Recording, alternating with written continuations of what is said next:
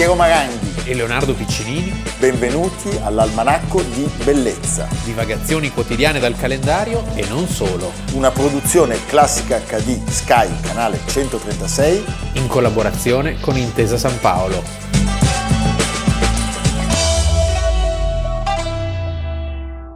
Almanacco di Bellezza, 29 agosto, Leonardo Piccinini. Piero Maranghi. Il 29 agosto del 1949 esplode la prima bomba atomica sovietica. A quattro anni di distanza da quelle americane siamo in Kazakistan. In Kazakistan. Allora era tutta Unione Sovietica. Sì. Siamo a Semipalatinsk, Sì. cioè un poligono, un poligono nucleare. Era il sito nucleare più grande del mondo. L'operazione si chiama Operazione Primo Raggio o RDS-1 e appunto avviene quattro anni dopo rispetto alle due più famose Nagasaki e Hiroshima. Eh, perché più famose? Innanzitutto perché le hanno viste tutti. Queste qui le vedevano soltanto i poveri kazaki che erano all'oscuro di tutto E poveretti. e continuano a vivere in quella zona eh, che evidentemente eh, per tutti gli esperimenti e le esplosioni che ci sono state è una zona altamente eh, a rischio. Tu sai che una delle prime giornaliste a documentare gli orrori delle conseguenze degli esperimenti di Semipalatinsk inviata per Mixer è stata Milena Milena Gabanelli, Gabanelli certo. insieme alla collega Marcella De Palma, purtroppo prematuramente scomparsa, e lei racconta che eh, non c'era una famiglia che non avesse dei problemi. No, La cosa minore erano mancassero le unghie. Sì. Tra l'altro salutiamo Milena Gabanelli che è anche una nostra Sì. telespettatrice, la cosa ci riempie di orgoglio.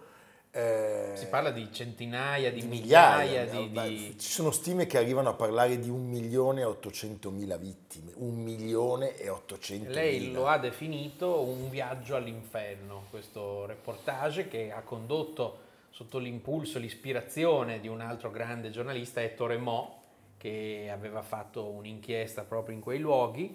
Tra l'altro il Kazakistan è la terra, lontano da questo luogo, eh, dove venne lanciato il primo Sputnik. La base spaziale di Baikonur, che oggi è gestita dalla Russia, seppur in territorio kazako, è quella della cagnetta laica, del primo Sputnik, di Yuri Gagarin, eccetera. Allora, la storia del programma atomico sovietico eh, trova le sue origini nel 1939. Eh, I fisici dell'Unione Sovietica cercano di replicare agli esperimenti che si stanno conducendo a Berlino da Otto Hahn e da Fritz Straussmann. Tutto il programma si ferma bruscamente quando gli ex alleati nazisti invadono appunto l'Unione Sovietica, siamo nel 1941. Il terrore dei, dei russi è quello che i nazisti ci arrivino prima e certamente Hitler E non solo dei russi, direi. ma di tutti. eh? A un certo A punto chiama Stalin? Beh, Stalin chiama, Lavrenti Beria. chiama Beria, cioè, Sì. e il fisico nucleare Igor Kurchatov, cui affida il programma nucleare per lo sviluppo della bomba. Si decide di andare in Kazakistan. L'area C'è nessuno, non c'è nessuno, non c'è nessuno purtroppo c'era qualcuno, parliamo di un'area immensa, 18.000 km quadrati, eh, il Veneto per intenderci, eh, è ideale per lo scopo perché è, è all'estremo oriente del paese, è piatta, eh, c'è la steppa kazaka e non ci sono, dicono eh, col cinismo tipico appunto eh, dei, dei- dei dittatori, Sì. non ci sono Non tante ci- città, ah, sì. non ci sono città rilevanti. Costruiamone una. Di- decidono di costruirne una che è Kurchatov appunto in omaggio al nome eh, dello scienziato. C'è la Sì, statua davanti al municipio. eh? E eh, per decenni Kurchatov sarà una città totalmente segreta, Sai una città fantasma. Fantasma, chi abitava a Kurchatov non aveva il passaporto, Vedi? non aveva, non aveva la carta d'identità. Apparentemente c'erano dei privilegi, cioè se, parla che se abitavi a Kurchatov eri un... No, ti pagavano bene. Ecco, Sì. perché però c'era un, diciamo, un rovescio della medaglia di cui i cittadini non sospettavano assolutamente. Quindi eh, lo stipendio e i privilegi in realtà andavano, andavano pesati rispetto a tutta una serie di rischi Disastri. spaventosi e di disastri. Quando viene costruito il poligono, quello di cui abbiamo citato, Semipalatinsk, eh, vengono impiegati 15.000 internati dei gulag sovietici e appunto Che il- ce la fanno. il 29 agosto, oggi del 1949, esplode la prima bomba atomica. L'esplosione viene registrata da un aereo statunitense durante una ricognizione tra il Giappone e l'Alaska.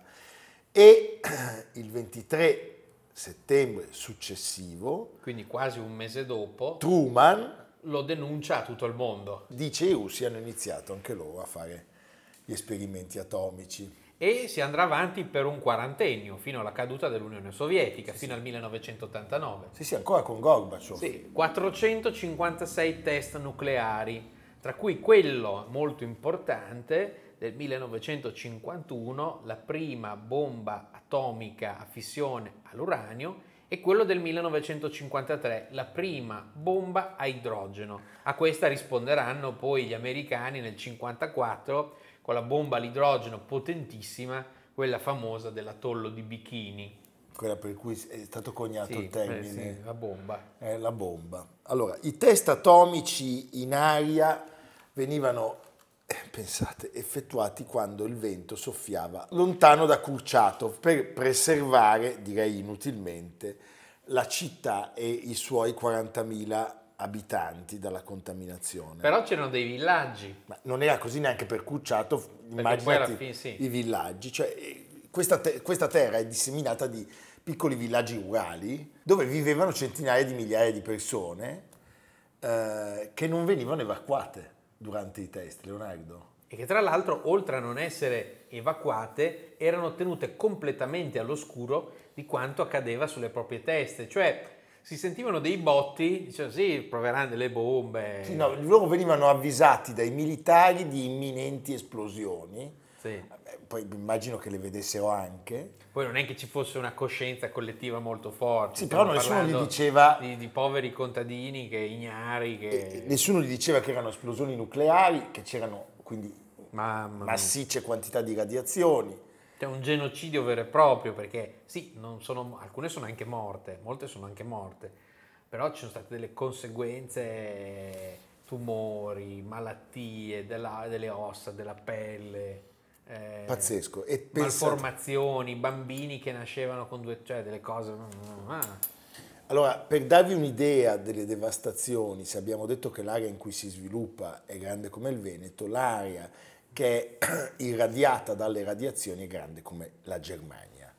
La Germania. Cioè sono state registrate delle, delle- delle radiazioni in distanze su una superficie di 300.000 metri quadrati. E d'altra parte, se pensi al caso Chernobyl, eh, quanto, quanto- a quanta distanza ci fu una irradiazione anche in quel caso, eh, e, e lì è stato un incidente, in questo caso è stata una cosa deliberata. 1963 Unione Sovietica, Stati Uniti e Regno Unito firmano a Mosca il trattato eh, sulla messa al bando parziale degli armamenti e degli esperimenti nucleari. Chi mancava? La Francia, Francia e la Cina. e la Cina. La Francia che sarebbe andata avanti ancora fino agli anni 70, la Beh, Cina certo. fino, fino all'80. Questi gli esperimenti, diciamo, nell'atmosfera, all'esterno e sott'acqua. Poi rimanevano esclusi gli, esperimenti sotterranei. Che erano quelli che facevano proprio lì. Ad esempio in Francia nel 96 ci fu Mururoa che fece Certo. grande Mamma scalpore. mia.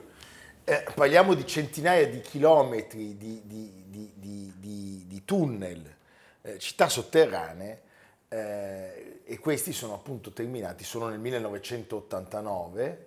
Eh, nel 91 viene chiuso il centro, il centro di Semipalatinsk, dal presidente del Kazakistan Nazarbayev, che per questo poi sarebbe diventato molto popolare. Molto amato. Eh? La città, appunto, il Kazakistan era diventato indipendente e quindi eh, la città poligono viene chiusa Che definitivamente. ne è oggi di Kurchatov? Non è più una città segreta e non è più una città che ha dei privilegi. Da solo dei problemi. Sì, diciamo che siamo passati Mezza in rovina. mezza in rovina. Oggi dei 50.000 abitanti che la popolarono nel momento di picco, ce ne sono solo 12.000. E in non buone condizioni purtroppo per loro. Sappiamo che c'è un progetto di decontaminazione del territorio, ma non possiamo non sottolineare che eh, questa è una delle tante tragedie dell'era del nucleare. Secondo Roman Vassilienko, che è l'ex viceministro degli esteri del Kazakistan, durante i 40 anni di test nucleari sovietici le persone colpite ammonterebbero a 1.800.000 unità. E sappiamo anche che questo disastro andrà avanti per molto tempo. Si dice che per decontaminare 24.000 anni ci vogliono, per cui ci vorrà un sacco di tempo, poi magari... No, non si farà mai. Magari, no, è naturale. È naturale. Sì, ma 24.000 anni è come dire... Vai. No, però la natura si riappropria. Attenzione. Sì, eh? Sì. La natura, non noi, il resto della natura. Noi uomini sappiamo solo fare danni e anche cose belle. Ascoltiamo Vassilienko. For many decades, the consequences of nuclear weapons testing were not known uh, to the local people and to the local government. Only in the years of glasnost and perestroika, the information about um, the consequence of nuclear tests, or even about the very fact that the nuclear tests were conducted on such and such day, uh, were given to the government of the Kazakh Soviet Socialist Republic. According to our government information, throughout the 40 years of Soviet nuclear weapon testing in Semipalatinsk, approximately 1.8 million people were affected.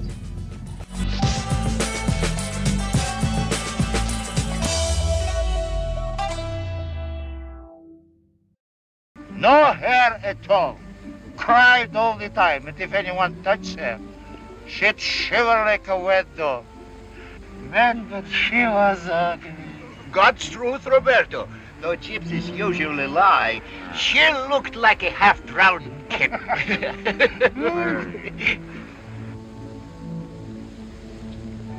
You blow trains? I have. Here? No, in Estremadura.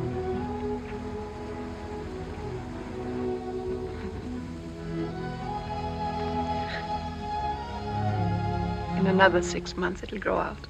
Oggi parleremo di un'attrice, è una delle più popolari del Novecento, l'abbiamo sfiorata un'infinità di volte, eh, in più di tre anni di almanacco, perché eh, se parliamo di Rossellini Perché ci piace. parliamo di lei, certo, se parliamo di Hitchcock parliamo di lei, se parliamo di Casablanca parliamo di lei, se parliamo di Giovanna d'Arco parliamo di lei e quindi stiamo parlando di... Ingrid Bergman. Voi avete visto per chi suona la campana, il film interpretato da lei e dallo splendido Gary Cooper, sì, Eh. sì. Però lei è bellissima, lei è Lei è bellissima e anche lui è molto bello. E poi c'è lo straordinario attore Hakim Tamirov. Ah, è meraviglioso. che c'è anche in Anastasia. Ma certo. Allora, lei nasce e muore oggi, perché è nata il 29 agosto del 1915 ed è morta il 29 agosto del 1982, nata a Stoccolma, morta a Londra. È una- un caso molto raro quello di mo- morire e nascere lo stesso giorno. Io non so se vorrei morire il giorno della mia nascita. Si Tu, di- tu cosa? Ma io Se potessi scegliere? as- dopo aver festeggiato. Ah, sì. Quindi è il giorno dopo perché io finisco tardi. Ah, va bene, festeggio. giusta considerazione. Oppure in un fuso orario diverso. Sì, anche bravo. Ecco, potresti... Tra i famosi che sono, si dice siano morti, quelli non accertati sono Shakespeare e Pompeo. Eh, non posso- Pompeo non possiamo saperlo. Poi c'è il poeta ellenico Costantinos Cavafis, c'è un genio del jazz Sidney Bechet. e c'è il regista nipponico. Yasuhiro Ozu. Recentemente è successo anche al grandissimo Gigi Proietti. E poi Don Pino Puglisi. Don Pino Puglisi è stato ucciso dalla mafia il giorno in cui compiva 56 anni. Diciamo subito che non è parente di Ingmar Bergman, che era più giovane di lei di tre anni. Con cui avrebbe recitato Sì. Sinfonia d'autunno. penultimo film dell'attrice. Allora, lei aveva perso la madre a soli due anni e viveva col padre che faceva il fotografo e che l'avrebbe ritratta un'infinità di volte. Ero la bambina Sì, più partita- fotografata di eh. Scandinavia, dice. fin da piccola, forse anche Eh, anche complici per gli scatti del padre, vuol fare l'attrice. A 17 anni arriva la prima comparsata, a 20 il primo di 11 film girati in Svezia. La prima parte da protagonista è quella della giovane allieva di un violinista Sì, la musica. in intermezzo, Intermezzo, da cui poi l'intermezzo. mezzo quello con Leslie Howard. c'è il piano, invece. Certo, 1936, Gosta Heckman, che era una star del teatro svedese. Lei è bellissima, è alta 1,75 ed è una superstar in patria.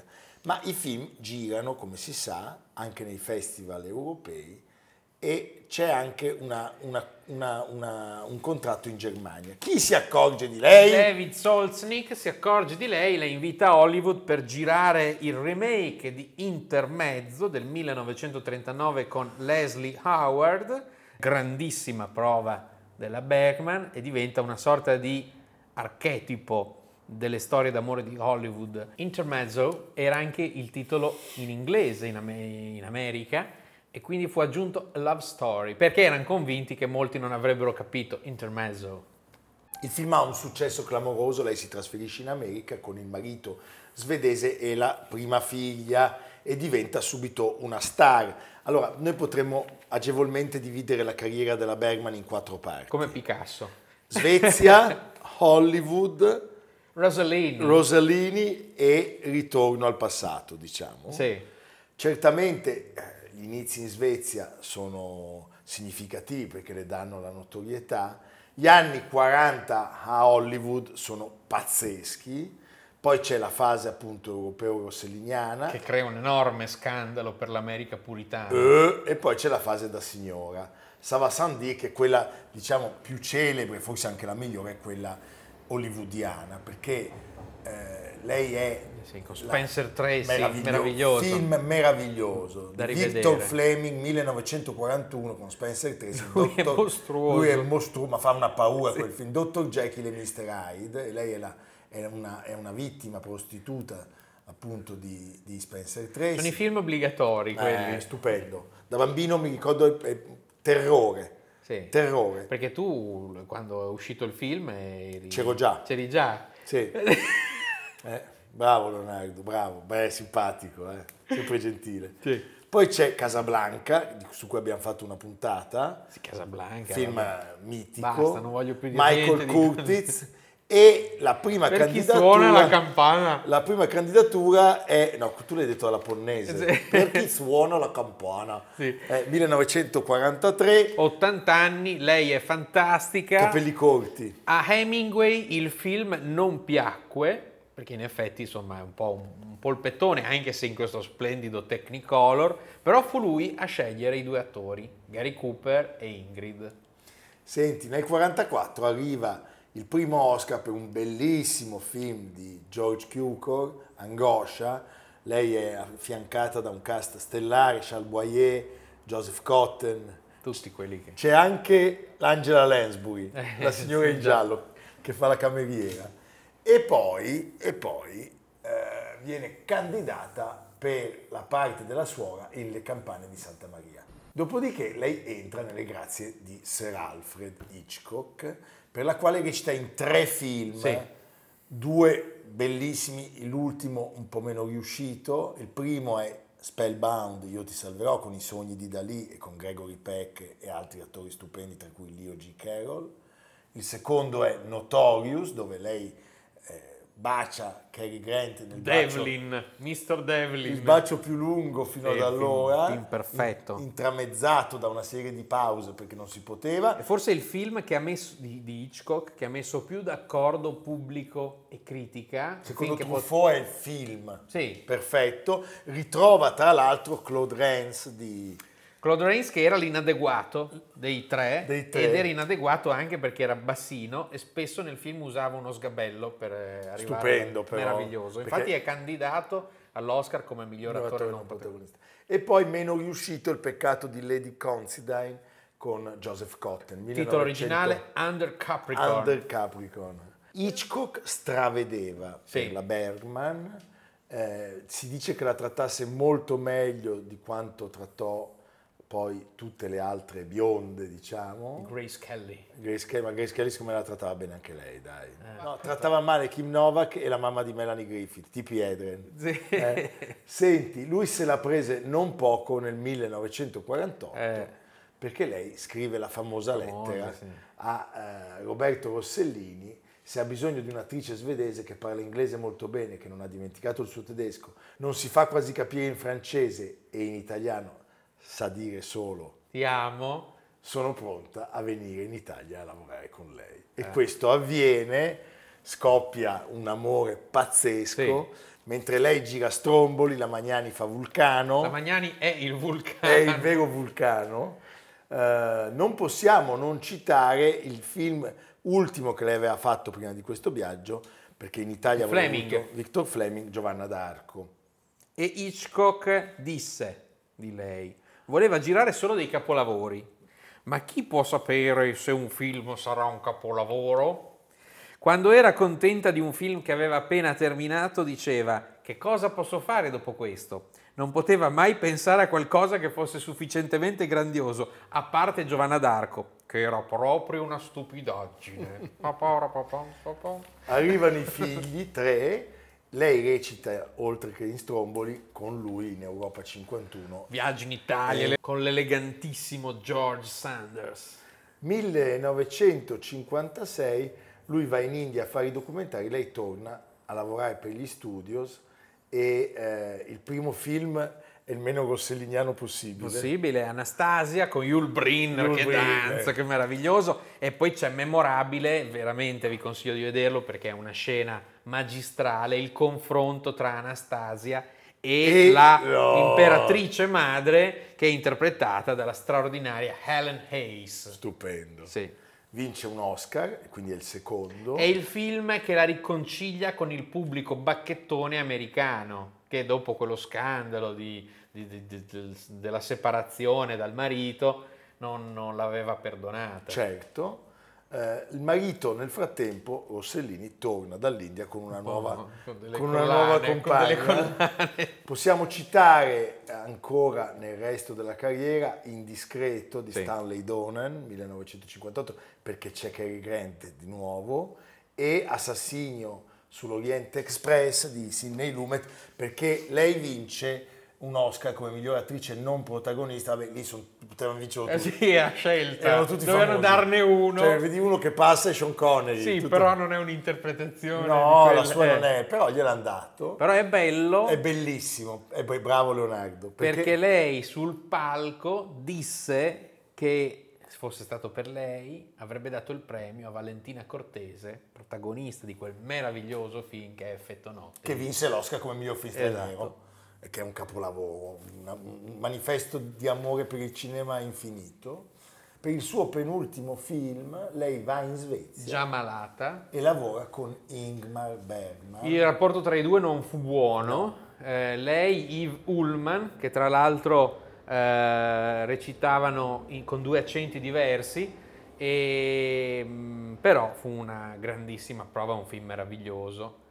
Eh, superbo canto del cigno che è stato definito, di un'attrice che resta nella memoria collettiva per la grande serietà con cui fece il suo lavoro, per la misura del gesto, per quanto di limpido e radioso ebbe nel volto e serbò tra le rughe. Per questo film arrivò anche l'ultima candidatura all'Oscar e noi per congedarci vi facciamo vedere appunto Anastasia.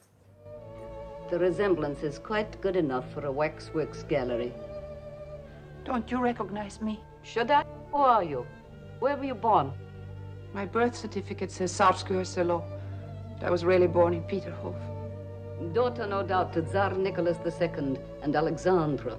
And granddaughter to Maria Fyodorovna, Dowager Empress. I have received too many appeals from resurrected Romanovs. The firing squads were such poor shots, it's amazing the revolution succeeded. Twice I started out to find you, but there were so many days, weeks, even months when I didn't know who I was. And now you do? I thought I did, but if you don't know me, have I changed so much, Your Majesty? One does not change, mademoiselle. No, not if one is loved. Perhaps if love had not been cut off so abruptly, I would not have changed so much. You are making vulgar and sentimental use of an episode which is for me a great personal sorrow. Forgive me. I forgot for a moment that you would regard that tragedy as more yours than mine. Oh, I'm trying to. You're making it very difficult for me, Grandmama. I did not give you permission to call me that. I'm sorry. You think a lonely old woman should be eager to hear someone call her grandmama. My loneliness has been as sharp as yours. We are most of us lonely, and it is mostly of our own making. But no masquerade of any kind can fill the emptiness. You ask me for recognition. You do it well. Your eyes are moist, your voice blurred with feeling. I believe you are lonely and you want love. Who does not? Alle nostre spalle c'è il libro che oggi è in compagnia felicissimo di Peppino, Giuseppe Sì. Verdi, c'è anche Bach e tante altre belle cose. Il giocatore, Bruno Walter, ci siamo noi, c'è Bruno il Vespa. Porcione. Bruno Vespa adesso sta facendo la regia al posto di Americo che è andato via qualche giorno. E Vespa ha detto io sarei onoratissimo, Sì, oltre a fare il vino, la masseria e ospitare tutti. tutti, noi no. No. Noi non siamo stati invitati ma va bene così. Leonardo, dove andiamo? A Bronte. Eh. A Bronte ha riaperto la Ducea, cioè la residenza di Nelson, perché i Borbone per sdebitarsi con Nelson lo fanno Duke of Bronte. Sì, è Duca di Bronte. E allora era molto chic dire sto Duke of Bronte. Infatti lui è il papà di Emily Bronte. No, no, no, però Però, lui, ha, poverino, muore come si sa a Trafalgar. no, poverino no. Nelson? No, Beh, Nelson- Nelson è stato un grande. Sì, un grande, ma noi siamo, Ah, siamo amici cap-. N. Ah, ho capito. Passa ai discendenti Bridport, che neanche loro ci andranno. La, la tenuta viene eh, venduta allo Stato nel 1980, però diciamo, diciamo che nell'Ottocento, all'inizio dell'Ottocento, Bronte suonava molto bene, per cui quando un oscuro parroco irlandese si trasferì in Inghilterra e si chiamava Brunty, decise di, chiam- di cambiare il suo nome Bronte con la dieresi sulla E finale perché sarebbe stato Bronti in inglese, allora per dire Bronte, perché Bron- Bronte, sono Bronte. di Bronte, ed ebbe tre figlie, Charlotte, Anne, E Emily, bravo, hai visto? vedi? Eh? Quindi andate a Bronte, pistacchio Mangiate di Bronte, pistacchio. guardate anche il film di Florestano Vancini sul controverso episodio del risorgimento, il massacro di Bixio. Mangiate anche i capperi, non quelli del naso. Cosa che, No, che ma invece che fa Adalgisa. Ho scoperto che Adalgisa Dai, smettila.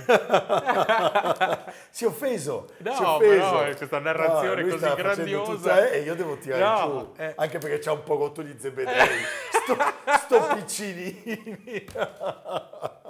Va bene. Ci vediamo domani. Tutti a Bronte. Almanacco di bellezza a cura di Piero Maranghi e Leonardo Piccini. Con Lucia Simioni, Samantha Chiodini, Silvia Corbetta, Jacopo Ghilardotti, Paolo Faroni, Stefano Puppini. Realizzato da Amerigo Daveri, Domenico Catano, Luigi Consolandi, Simone Manganello, Valentino Puppini. Una produzione classica HD, Sky Canale 136 in collaborazione con Intesa San Paolo.